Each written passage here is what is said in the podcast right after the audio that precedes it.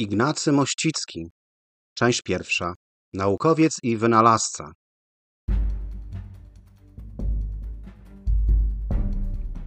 Ryszard Kapuściński powiedział: Wszak istnieje coś takiego jak zarażenie podróżą, i jest to rodzaj choroby, w gruncie rzeczy nieuleczalnej. Będzie to podcast o podróżach do miejsc niedalekich, o bogatej historii Polski i regionu, o miejscach osiągalnych dla każdego i o moich przemyśleniach w historycznych miejscach. Zapraszam, Marcin. Drodzy słuchacze, kilka dodatkowych ogłoszeń. Zachęcam do dołączenia gru do grupy facebookowej Miejsca Nieoczywiste, w której publikuję dodatkowe materiały do podcastu, a także dwa nowe cykle opowieści pisanych Postać na środę i Książka na czwartek. Zachęcam także do publikacji Waszych wakacyjnych zdjęć z hashtagiem temat na podcast. Do końca roku wypiorę dwa lub trzy tematy na nową opowieść. Dziękuję za wirtualne kawy, którymi możecie wesprzeć promocję podcastu pod adresem buycoffee.tu ukośnik miejsca nieoczywiste. Ostatnio pomogły mi dotrzeć do nowych słuchaczy z podcastem o Arkonie. W dalszym ciągu na stronie facebookowej podcastu publikuję krótkie notki z ciekawymi wydarzeniami historycznymi, codziennie o 18 lub 19. Pamiętajcie, że przy okazji 75. odcinka podcastu podsumuję, co już zrobiłem, a także chętnie odpowiem na Wasze pytania. Na jedno mogę odpowiedzieć już teraz. Tak, skończę nową marchię. Przypominam o gwiazdkach w serwisach podcastowych, które pomagają mi w zwiększeniu zasięgu podcastu. Tym, którzy ocenili moją twórczość, bardzo serdecznie dziękuję. A teraz zapraszamy na naszą opowieść o profesorze Ignacym Mościckim. W dzisiejszym odcinku przeniesiemy się w czasie, aby wspólnie z Arkiem Czaplą zgłębić życie i dokonania jednej z najbardziej interesujących postaci w technologicznej historii Polski, mianowicie Ignacego Mościckiego. Wielu z Was słyszało o nim jako o wynalazcy, który wyznaczył nowe standardy innowacji, ale na pewno zaskoczy Was, że jest to niedoszły terrorysta zamachowiec czy mało skuteczny przedsiębiorca w branży kefiru. Ten niezwykły człowiek stworzył swoją drogę do dziesiątek patentów, kończąc na utworzeniu zakładów azotowych w Tarnowie-Mościcach. Przygotujcie się na ciekawą opowieść o życiu i działalności tej niezwykłej i wielowymiarowej postaci, z mroczną jednak kartą swej politycznej działalności.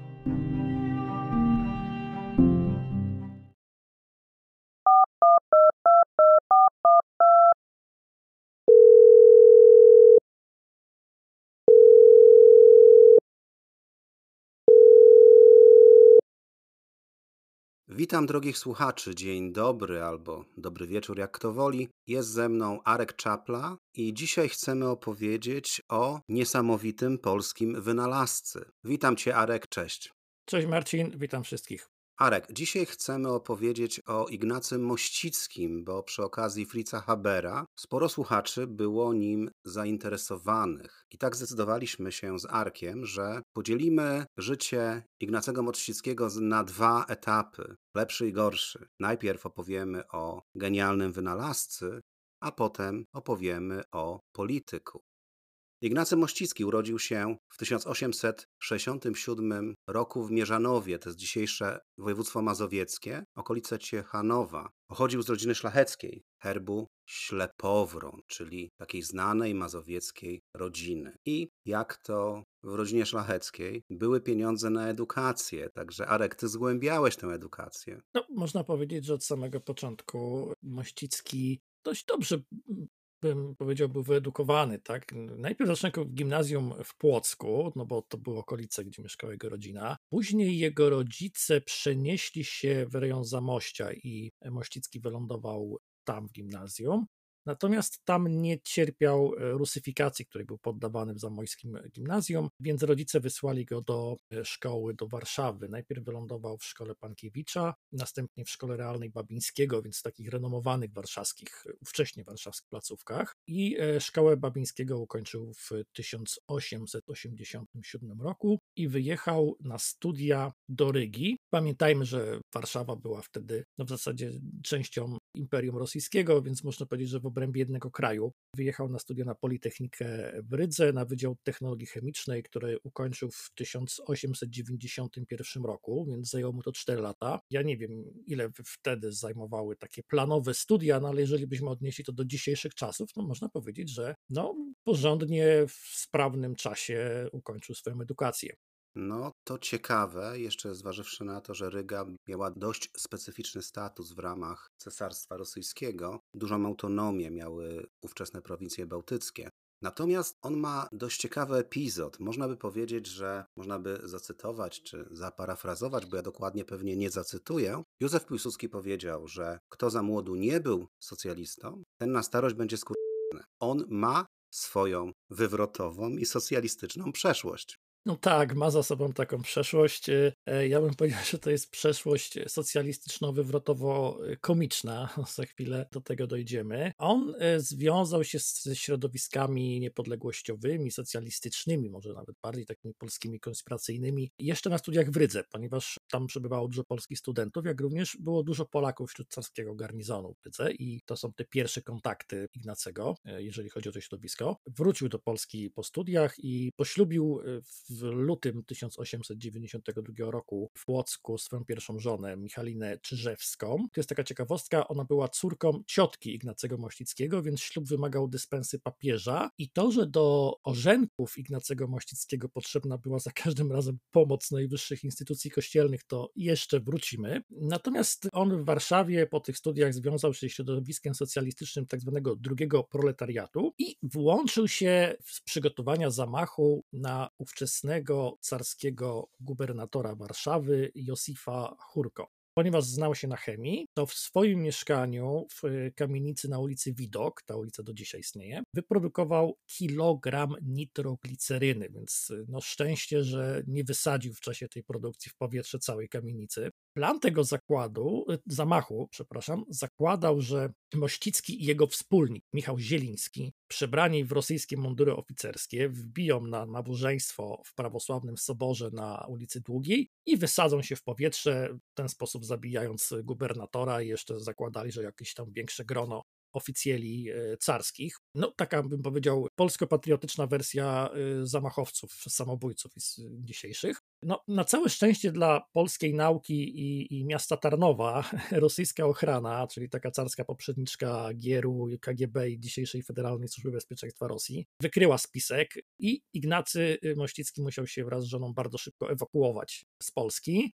Jego kompana pojmano. No, to akurat może to nie jest e, już e, komiczny element tej całej sytuacji, ponieważ jego kompana pojmano, mm, ale on w drodze na przesłuchanie zdołał zażyć cyjanek, więc no, nie wydało się, że miał, miał wspólnika. Ignacy dzięki temu mógł, mógł uciec. Dotarł z żoną aż do Londynu, więc uciekał daleko. I tam, aby utrzymać swoją rodzinę, imał się przeróżnych prac, między innymi był pomocnikiem e, fryzjera, był stolarzem i próbował również rozkręcić własny biznes, sprowadził z Kaukazu odpowiednie szczepy bakterii i chciał produkować kefir, ale ten, ten biznes mu niestety nie poszedł i skończył się plajtą, więc jakoś biznesmenem e, nie był specjalnie zdolnym, ale równocześnie z tym, że pracował próbując jakoś związać koniec z końcem i utrzymać e, swoją żonę, kontynuował dalej swoją edukację, studiując w Technical College w Finsbury. Następnie, następnie e, jego taki przełomowy moment w jego życiu nastąpił, kiedy on e, szukając możliwości pracy w takim naukowym kierunku rozsyłał różne swoje listy, szukał kontaktów. W końcu otrzymał, otrzymał, e, otrzymał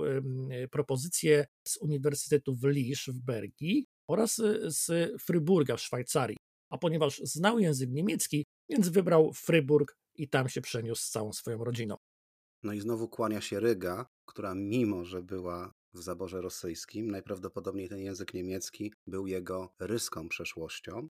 No i się zaczęło tak naprawdę najciekawsze wynalazki i najbardziej niestandardowe wynalazki Ignacy Mościcki zaczął tworzyć w Szwajcarii. Mimo, że to były wynalazki w kierunku chemii, pokierowały go w zupełnie inną stronę. O tym już mówiliśmy przy okazji podcastu o Fritzu Haberze i myślę, że teraz możemy się trochę skupić na tej jego szwajcarskiej karierze.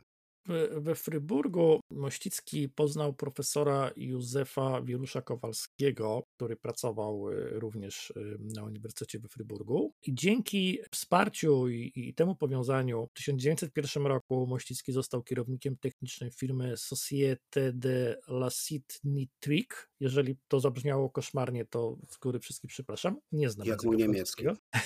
tak, tak. Może kogoś zabolą zęby, jak mnie bolą, jak ty mówisz po niemiecku. Ale była to właśnie firma, która, która została założona przez profesora e, Wirusza Kowalskiego. I dzięki temu Mościcki zdobył środki i możliwości prowadzenia badań nad swoją autorską metodą syntezy kwasu azotowego z azotu zawartego w powietrzu, o czym opowiadaliśmy, jak wspomniałeś w podcaście o Fritzu Haberze, ale ponieważ ta metoda wymagała zastosowania kondensatorów bardzo wysokich napięć, 50 kV, a takowych wtedy nie produkowano, więc Ignacy Mościcki po prostu wziął się za to i skonstruował takie kondensatory. Na pokazie zorganizowanym na kongresie elektrotechników we Fryburgu wywołał podobnież, wywołał podobnież sztucznie 100 wyładowań, czyli piorunów wizualnie, 100 wyładowań na sekundę, co, co przeszło do, do annałów elektrotechniki. W międzyczasie y, w Norwegii opracowano tańszą metodę produkcji kwasu azotowego, więc y, Mościcki poddał się i przekazał spółce swoje prawa patentowe do tych kondensatorów szklanych, aby zrekompensować strat na budowę fabryki kwasu według jego rozwiązania. Natomiast no, te patenty były więcej warte niż nakłady, które poszły na ten projekt. No tu kolejny raz wychodzi to, co wyszło przy próbie produkcji kefiru. No biznesmenem to Mościcki nigdy w życiu dobrym nie był. Następnie rozpoczął pracę w firmie Société Générale de Condensateurs Electriques, czyli zajmujących się produkcją kondensatorów. I w 1907 roku kondensatory projektu Ignacego Mościckiego wykorzystano w największym wtedy na świecie nadajniku radiowym, który był zainstalowany na wieży Eiffla, więc naprawdę to jest duże osiągnięcie w tamtym czasie. No i dalej kombinuje jednak z tą syntezą kwasu azotowego, więc zobaczmy, jaka tu jest naprawdę multidyscyplinarność Mościckiego. On, no, tak powiem, zaczynał w chemii, to wywołało potrzebę mm, zainteresowania się elektrotechniką, poruszał się w tych dwóch obszarach i w tych dwóch obszarach, no można powiedzieć, prowadził pionierskie, pionierskie prace. I wracając dalej do tej, do tej, do tej syntezy kwasu azotowego, Mościcki opracowuje nową metodę reakcji tlenu mm, i azotu w łuku elektrycznym, i to zostało docenione, zauważone przez słynnego brytyjskiego chemika Williama Croxa, który jest odkrywcą talu, i przez wtedy jeszcze młodego Alberta Einsteina, który pracował wtedy w szwajcarskim biurze patentowym. I w 1908 roku uruchomiono w Szwajcarii pierwszą fabrykę kwasu azotowego według technologii Ignacego Mościckiego. No, ta fabryka między innymi w czasie I wojny światowej sprzedawała masowo kwas azotowy Niemcom, którzy go wykorzystywali do produkcji materiałów e, wybuchowych. Tu muszę dać dygresję, bo ostatnio zwiedzałem Muzeum Gazownictwa w Paczkowie, o którym obiecuję, że będzie podcast, i okazuje się, że gazownie miejskie w tamtym czasie, które produkowały gaz do celów grzewczych oraz do celów no już nie oświetleniowych, ale do celów powiedzmy kuchennych, jako produkt uboczny z destylacji węgla produkowały właśnie amoniak. I ten amoniak był skupowany przez fabryki produkujące właśnie kwas azotowy. Także to jest duża, duża ciekawostka. No, rzeczywiście ciekawa sprawa. Natomiast jak już tak biegamy po takich dygresjach, Marcin, to ty również y, coś tam poszukiwałeś i znalazłeś na temat pierwszych działań proekologicznych Mościckiego, które on podejmował. Ale o tym za chwilę, bo, bo też dotarłeś do, do ciekawych rzeczy dotyczących cyjanowodoru i dedykacji jego patentów. A o jego ekologicznych działaniach to myślę, że powiemy za chwilę. Co do dedykowania jego patentów, no to tu jest taka nutka patriotyczna Ignacego Mościckiego. No jednak trzeba przyznać, że on całe życie kierował się, czy też w swoim mniemaniu, ale generalnie starał się kierować interesem Polski. I e, Ignacy Mościcki, kiedy opatentowywał e, swoje kolejne rozwiązania, to zastrzegał sobie, jak te patenty ewentualnie przekazywał, prawo dysponowania tymi patentami na terenie ówczesnych Austro-Węgier i Rosji, aby móc je wykorzystać w Polsce po odzyskaniu niepodległości. Z jakiegoś powodu nie uwzględniał ówczesnych Prus. No być może zakładał, że te tereny, które były w ówczesnym zaborze pruskim do tej przyszłej, niepodległej Polski, nie wrócą. No, może trochę słusznie, no bo jak na to spojrzymy historycznie, no Wielkopolska sobie sama wywalczyła powrót do, do Polski, a Śląsk częściowo w zasadzie też sam sobie wywalczył, tak? Nie będąc w przeszłości prowincją polską. Tak, nie będąc w przeszłości prowincją Polski, tak, to masz, to masz rację. A, a drugą y, ciekawostką, o której też właśnie wspomniałeś, jest to, że Ignacy Mościcki również opracował technologię przemysłową produkcji cyjanowodoru, do tego samego związku, który później zespół Fritza Habera dopracował, jak e, związać ten cyjanowodór i spowodować jego powolne uwalnianie w substancji znanej Właśnie, jako cyklon B. też Arek, tu chciałem właśnie wrócić do tego. Przypomina mi się taki, taka scena z serialu 400-latek, gdzie Stefan Karwowski przyjeżdża do swojego szwagra Antka, chcąc pożyczyć pieniądze na kupno działki. Antek go pyta, jaka działka? A on mówi, wiesz, rekreacyjna. Nominalnie rekreacyjna, ale co tam będziesz hodował?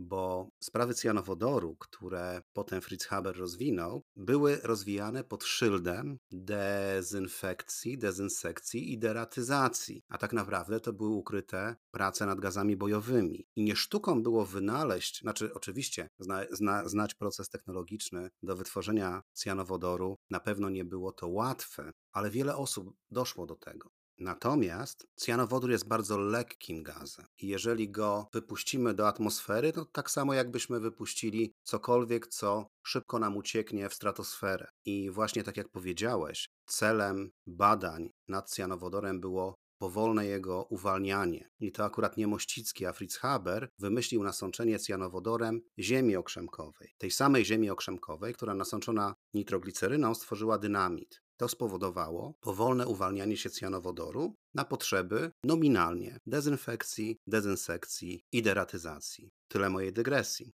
Ignacy Mościcki dostaje propozycję, intratną propozycję z Curychu i chyba pojechał tam na chwilę. On odmówił tej propozycji pracy w Zurichu i zamiast Zurichu pojechał do Lwowa. To był rok 1912. Przyjął stanowisko profesora zwyczajnego technologii chemii nieorganicznej i elektrochemii technicznej na Politechnice Lwowskiej. I tu jest taka też kolejna ciekawostka, która może zaskoczyć wielu. Ignacy Mościcki formalnie nie miał tytułów naukowych, ale rozwiązano to bardzo szybko przyznając mu tytuł profesora zwyczajnego Politechniki Lwowskiej. Jeszcze w tym samym roku dostał jeszcze tytuł doktora, doktora honoris causa Politechniki Lwowskiej. No, przy czym on jako profesor wykładowca y, się nie sprawdził, bo był bardziej takim właśnie praktykiem, w dużym stopniu samoukiem, y, również jeżeli chodzi o jego, jego rozwój. I do tego nie znał biegle terminologii naukowej w języku polskim. Na wykładach bardzo często posługiwał się językiem francuskim i musiał korzystać y, z tłumacza i nie był specjalnie lubiany wśród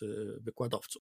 W międzyczasie jeszcze przed I wojną światową, tuż przed nią, według projektu i technologii Mościckiego wybudowano w Jaworznie, w Małopolsce, fabrykę kwasu azotowego. To był zabór rosyjski. I tu chciałem zwrócić e, słuchaczom uwagę. Austriacki, austriacki Arku. Jaworzno? Tak jest. Może, to była Galicja. No tak, Małopolska, racja, masz rację. Masz rację, to była, to była, to była Małopolska, natomiast chciałem e, właśnie to zwrócić uwagę, że Jaworzno leży w Małopolsce, pomimo, że jest obecnie w województwie śląskim, więc proszę nie mówić, że Jaworzno jest na Śląsku. Jaworzno leży na styku trzech granic i to jest bardzo ciekawe miejsce, bo tam się zbiegają granice Zagłębia Dąbrowskiego, Śląska i właśnie Galicji. Ale, Arek, to ważne o czym mówisz, bo ten jego czas w Lwowie to jest bardzo ciekawa historia jego działalności na rynku wydobywczym czy gazowniczym. Wojna zastała go na Politechnice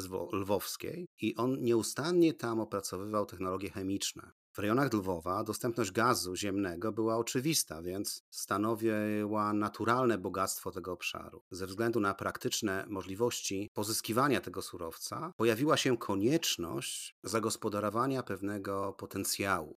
Dla Mościckiego to była konkretna motywacja do podjęcia nowego kierunku badań. Szczególnie zachęcające było to, że on mógł podjąć współpracę z lokalnymi zapaleńcami, lokalnymi specjalistami i spotkał takich dwóch inżynierów, Szajnoka i Wieleżyńskiego. I oni zaufali Mościckiemu i rozpoczęły się wspólne inicjatywy. I w obszarze borysławskim, gdzie funkcjonuje gaz ziemny, powstały nowe przedsiębiorstwa, takie jak gaz ziemny, gazolina oraz zakład gazu ziemnego w Kałuszu. Oni szybko pracowali nad eksploatacją i przetwarzaniu gazu, a w roku 1916 w Lwowie została założona spółka Metan, ona nam jeszcze wróci, która miała na celu finansowanie pracy badawczej Politechniki Lwowskiej na bazie technologii gazowniczych.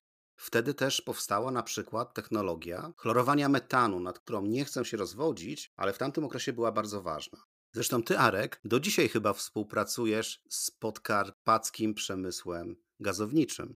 No tak, jest to nadal element mojej aktywności zawodowej. Tak, można tak powiedzieć, że gdzieś tam się w tym ciągle przewijam. Zgadza się. Ale Marcin, powiedz coś o tych y, proekologicznych pomysłach Mościckiego, bo to jest naprawdę zaskakująca historia.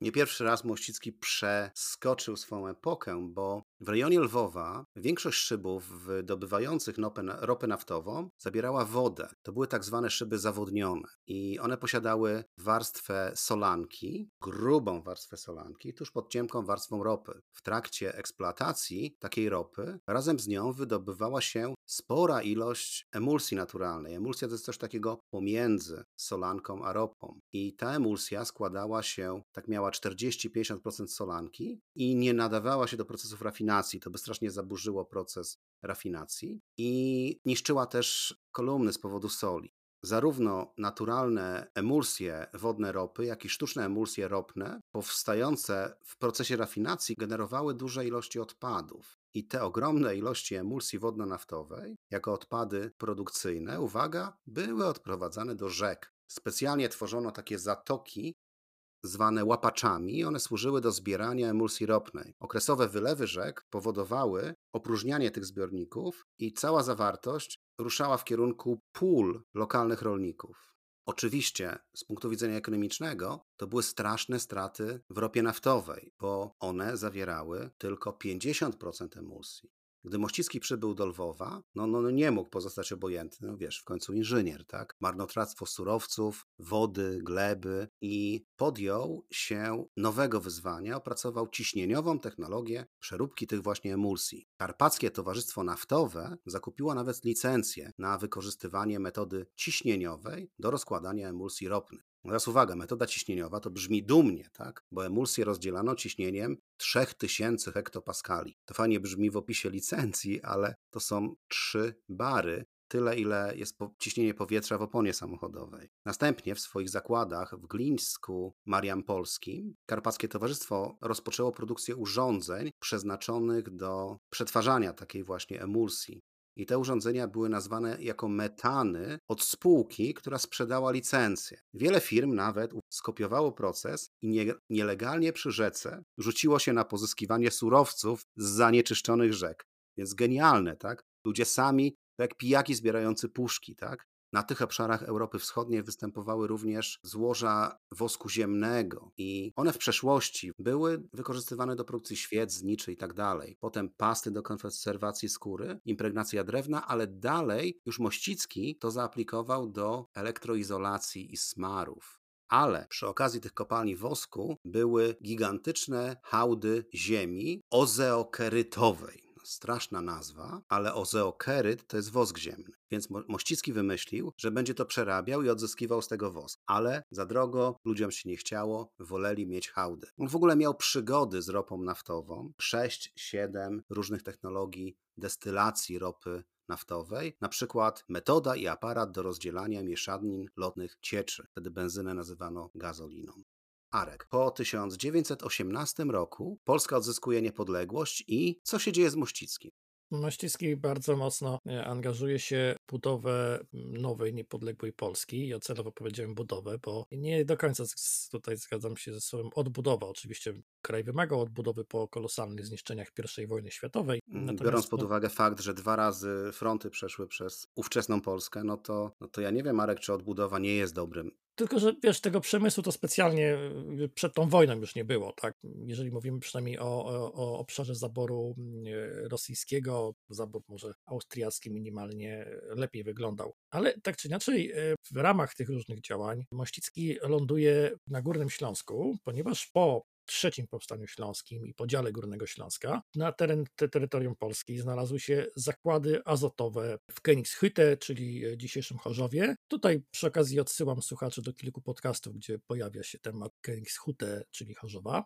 Ignacy Mościcki został dyrektorem tych zakładów i stanął przed naprawdę no, bardzo trudnym zadaniem, dlatego że niemiecki personel techniczny dokonał wielu aktów sabotażu, zdemontowali część urządzeń, uszkodzili, e, zniszczyli, tudzież e, wywieźli dokumentację, więc e, on został dyrektorem relatywnie nowoczesnych i dużych zakładów azotowych, które, które trzeba było uruchomić, nie mając dokumentacji technicznej i pod jego kierownictwem zdołano to zrobić w ciągu kilku miesięcy, uruchomić na nowo produkcję. Jeszcze lepiej, w ciągu następnego okresu zdołano tą, tą produkcję zwiększyć w stosunku do, do tego, jak wyglądała produkcja mm, za czasów niemieckich, więc to uważam e, naprawdę było duże osiągnięcie. I odchodząc z chorzowskich azotów, e, Mościcki mianował dyrektorem technicznym Eugeniusza Kwiatkowskiego, tak tego Kwiatkowskiego, który później stanie się znany jako budowniczy Gdyni i Stalowej Woli. I nie jest to też ostatni raz, kiedy drogi Mościckiego i Kwiatkowskiego się krzyżują i kiedy oni razem współpracują. Tak, masz rację, Kwiatkowski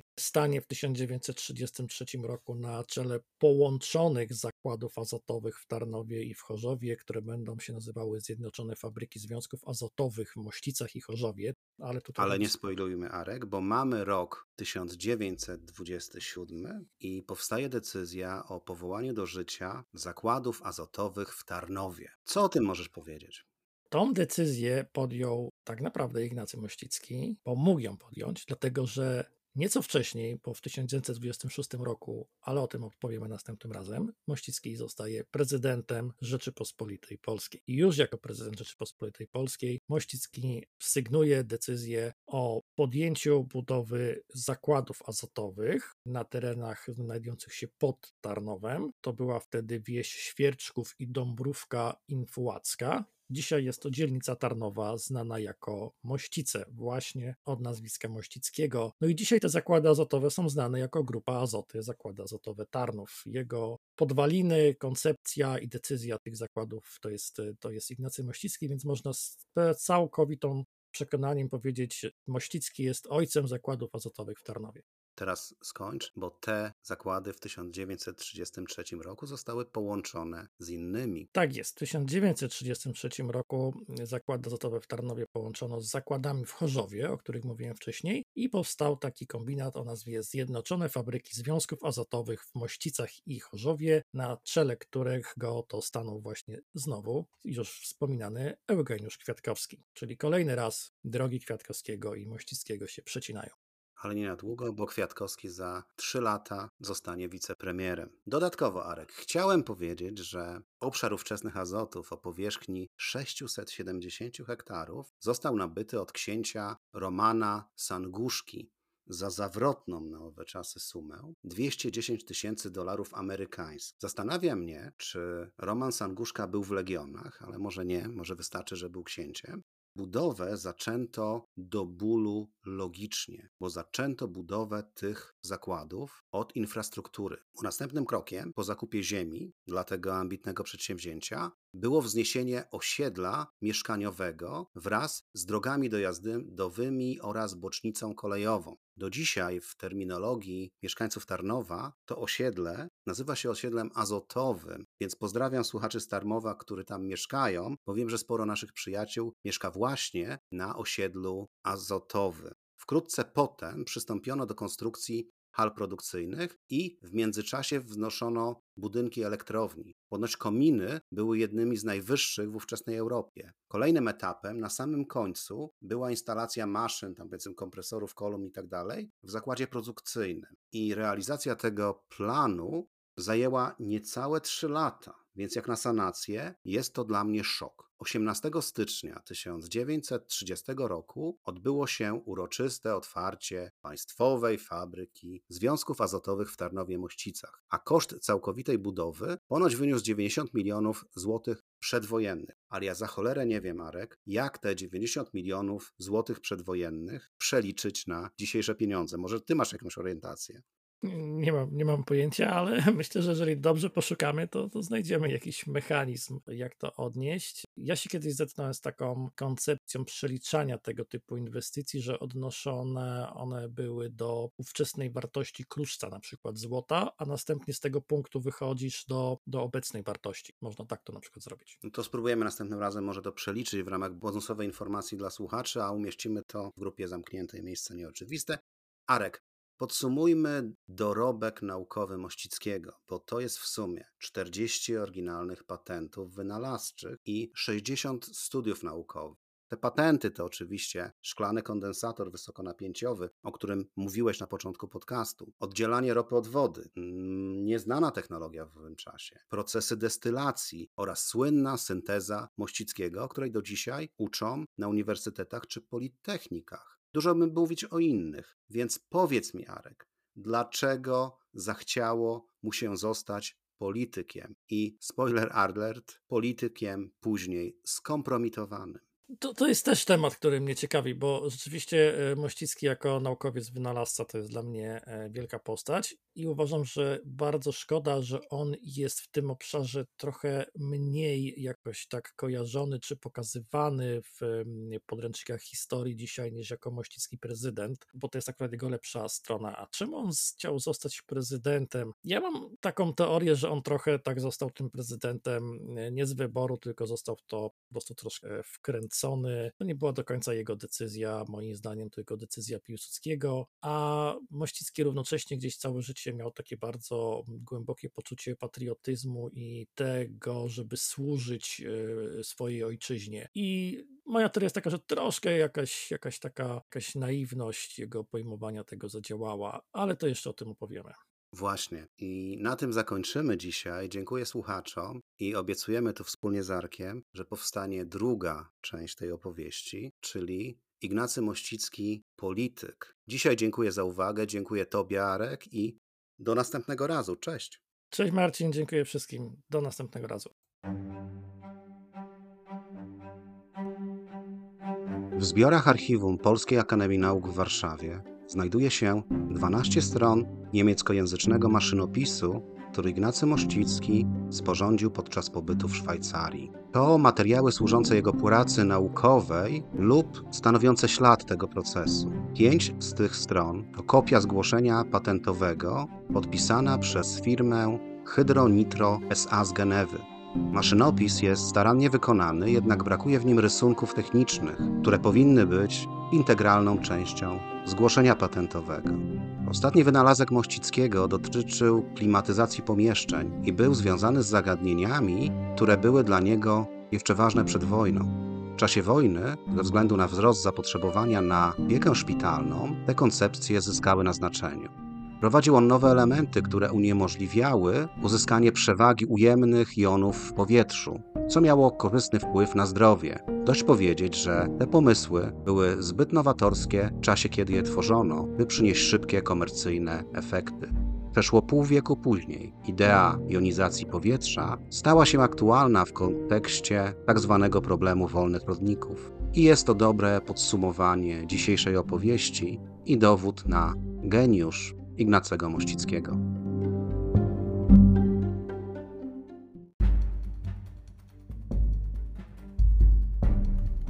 Dziękuję za wysłuchanie dzisiejszego podcastu. Czekam na uwagi o tym odcinku na Facebooku i Instagramie.